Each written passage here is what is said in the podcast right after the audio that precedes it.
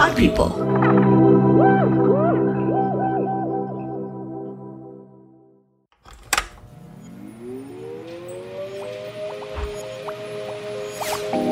Relax. Breathe. Welcome to Ghosthoney's Dream Machine.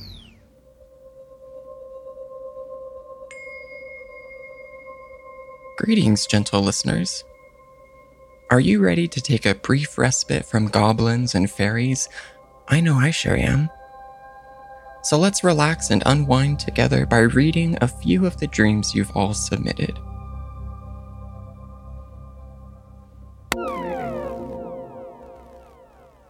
Our first dream comes to us from Ren. I once dreamt that me and my childhood best friend, who I haven't spoken to in about 15 years, were wandering around an old abandoned Victorian style walled garden.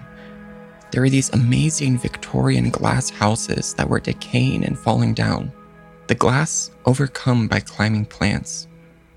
As we wandered around the garden, we stopped to look at each raised flower bed. Each one had a brick surrounding, but the bed itself was swallowed up by sprawling weeds and brambles.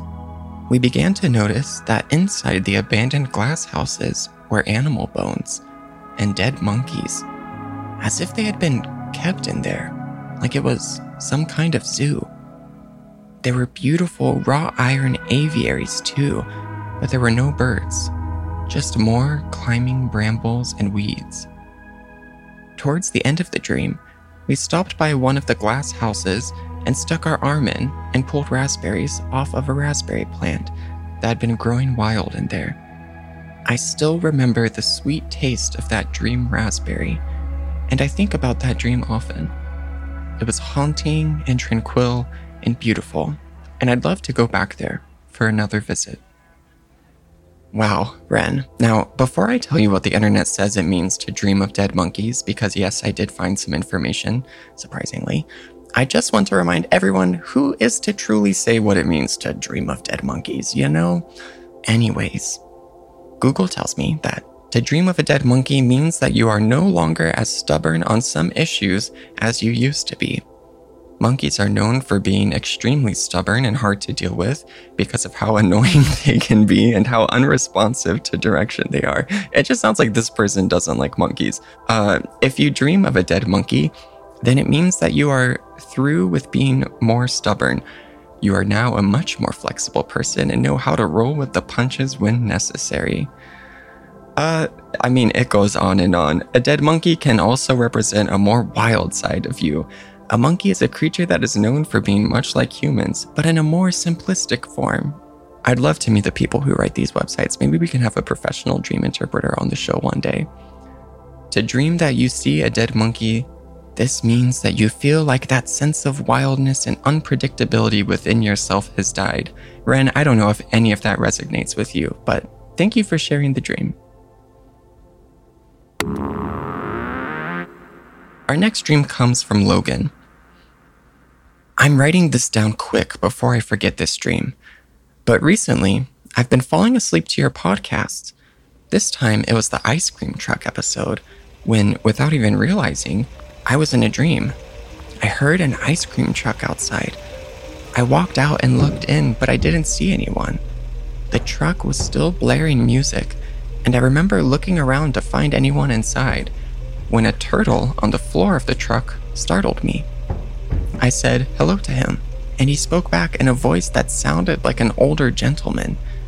He said I wasn't supposed to be there, and I got confused, thinking he meant I wasn't supposed to be in the truck.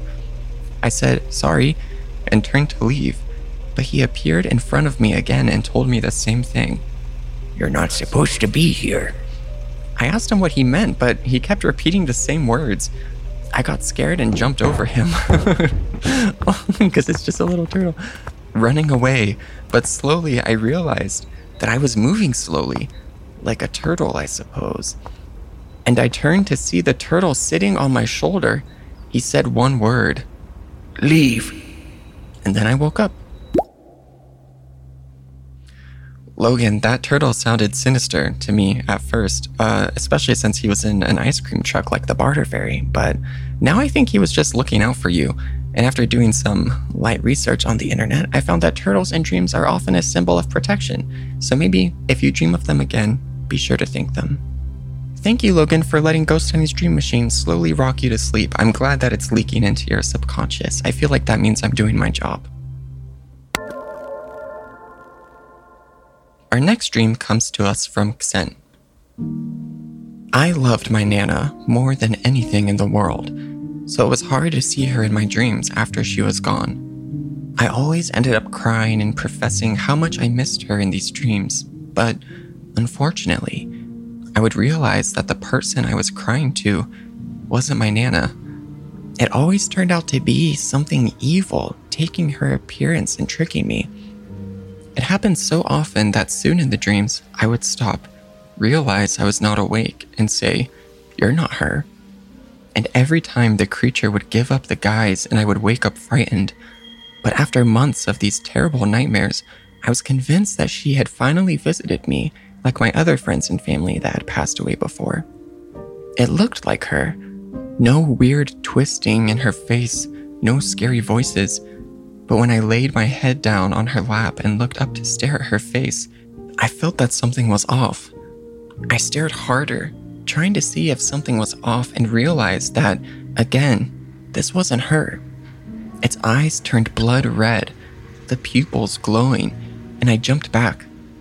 All I could think in the dream was, Demon, demon. And then, in a voice that was so sinister, it said, I did better this time didn't I? And I knew it had meant that it had done a better job at pretending to be my Nana and tricking me into lowering my guard. I woke up and had had enough, so the next night I lit a black candle for protection and went to sleep with the intention to confront whatever was haunting me in my dreams. I dreamt that I was at my Nana's old apartment, and when I entered it, there was so much negativity, it was smothering. I immediately went to the pantry and grabbed a spray bottle, salt, water, and rosemary sticks from the spice jar. Then went around like a crazy budget witch and tried to cleanse the place. I found my grandparents trapped in rooms, confined there by magic. My grandpa told me it was my aunt when I freed him. Then, a feeling of lightness came over us. I found my Nana in a bed surrounded by mirrors, and I snapped her out of her trance. She smiled at me, and I knew it was finally her real spirit. I confronted my mother about what I had dreamt for months and what my grandpa had said about it being my aunt's doing. And my mother admitted to me that my aunt always tried to cast curses when they were younger, and how a woman once warned her that my aunt was a bruja, which is Filipino for witch. But after my dream, I started to think that maybe I could be one too, because I haven't had a nightmare about demons ever since I broke the dream spell. And now, my Nana appears to me dancing and singing like she always did. My grandpa, who is still alive with me, seems happier too. Oof, Xen, I'm so glad you solved the mystery and broke the dream curse. Oof, I feel like you're gonna have uh maybe long and awkward conversation with your aunt. I hope that goes well. Let me know uh let me know how that plays out. Fear not, gentle listeners. Ghosthoney's Dream Machine will be right back after the break. Welcome back, gentle listeners. Our next dream comes from Carla. I had a dream that I was walking through these oddly lit commercial looking hallways they had almost a liminal space kind of feeling to them. When suddenly, I saw a rather short bipedal giraffe poking his head around the corner from a doorway.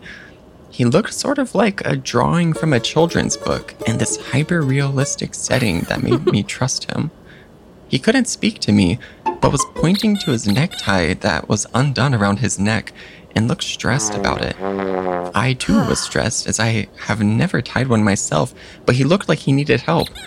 Perhaps he had a scary interview or something? After fiddling with his necktie for a few moments and getting it tied, not superbly, but well enough that it looked alright from a distance, he ran down the hall with an old timey briefcase in hand. I wasn't sure where I was or where I was going or where he had gone, and just kind of woke up after that.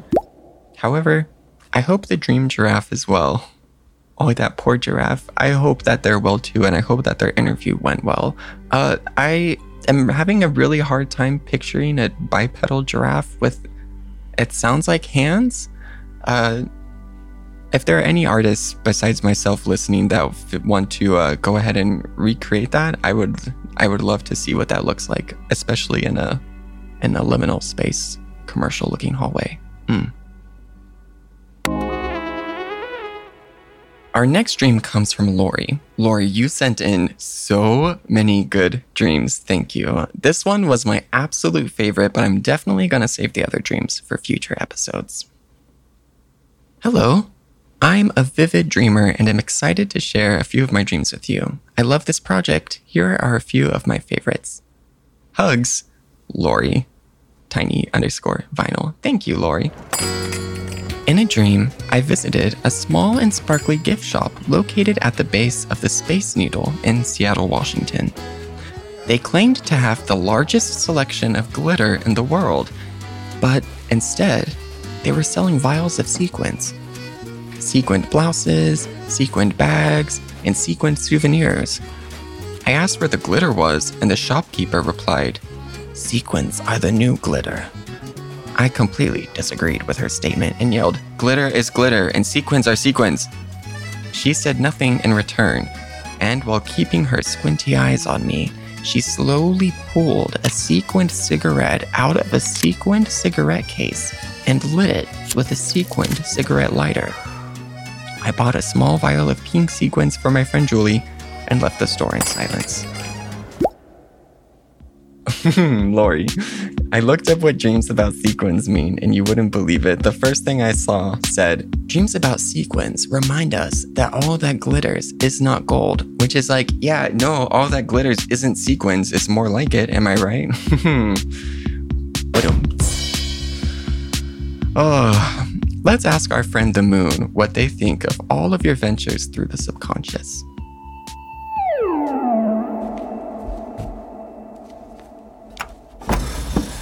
Hi, Moon. What did you think of these dreams? Just once, I would like to know how it feels to wear a necktie. Aw, you would look lovely in a necktie, Moon. As a celestial orb, I am often left out of all fashion trends. Oh, Moon. If I could, I would fly up there and craft you your own custom moon necktie and wrap it around you. Thank you, honey. Wait, are you naked all of the time? Nudity is a form of dress. John Berger. Huh. Okay. Gentle listeners, never forget the moon is naked. okay, sweet dreams, and I'll see you next time.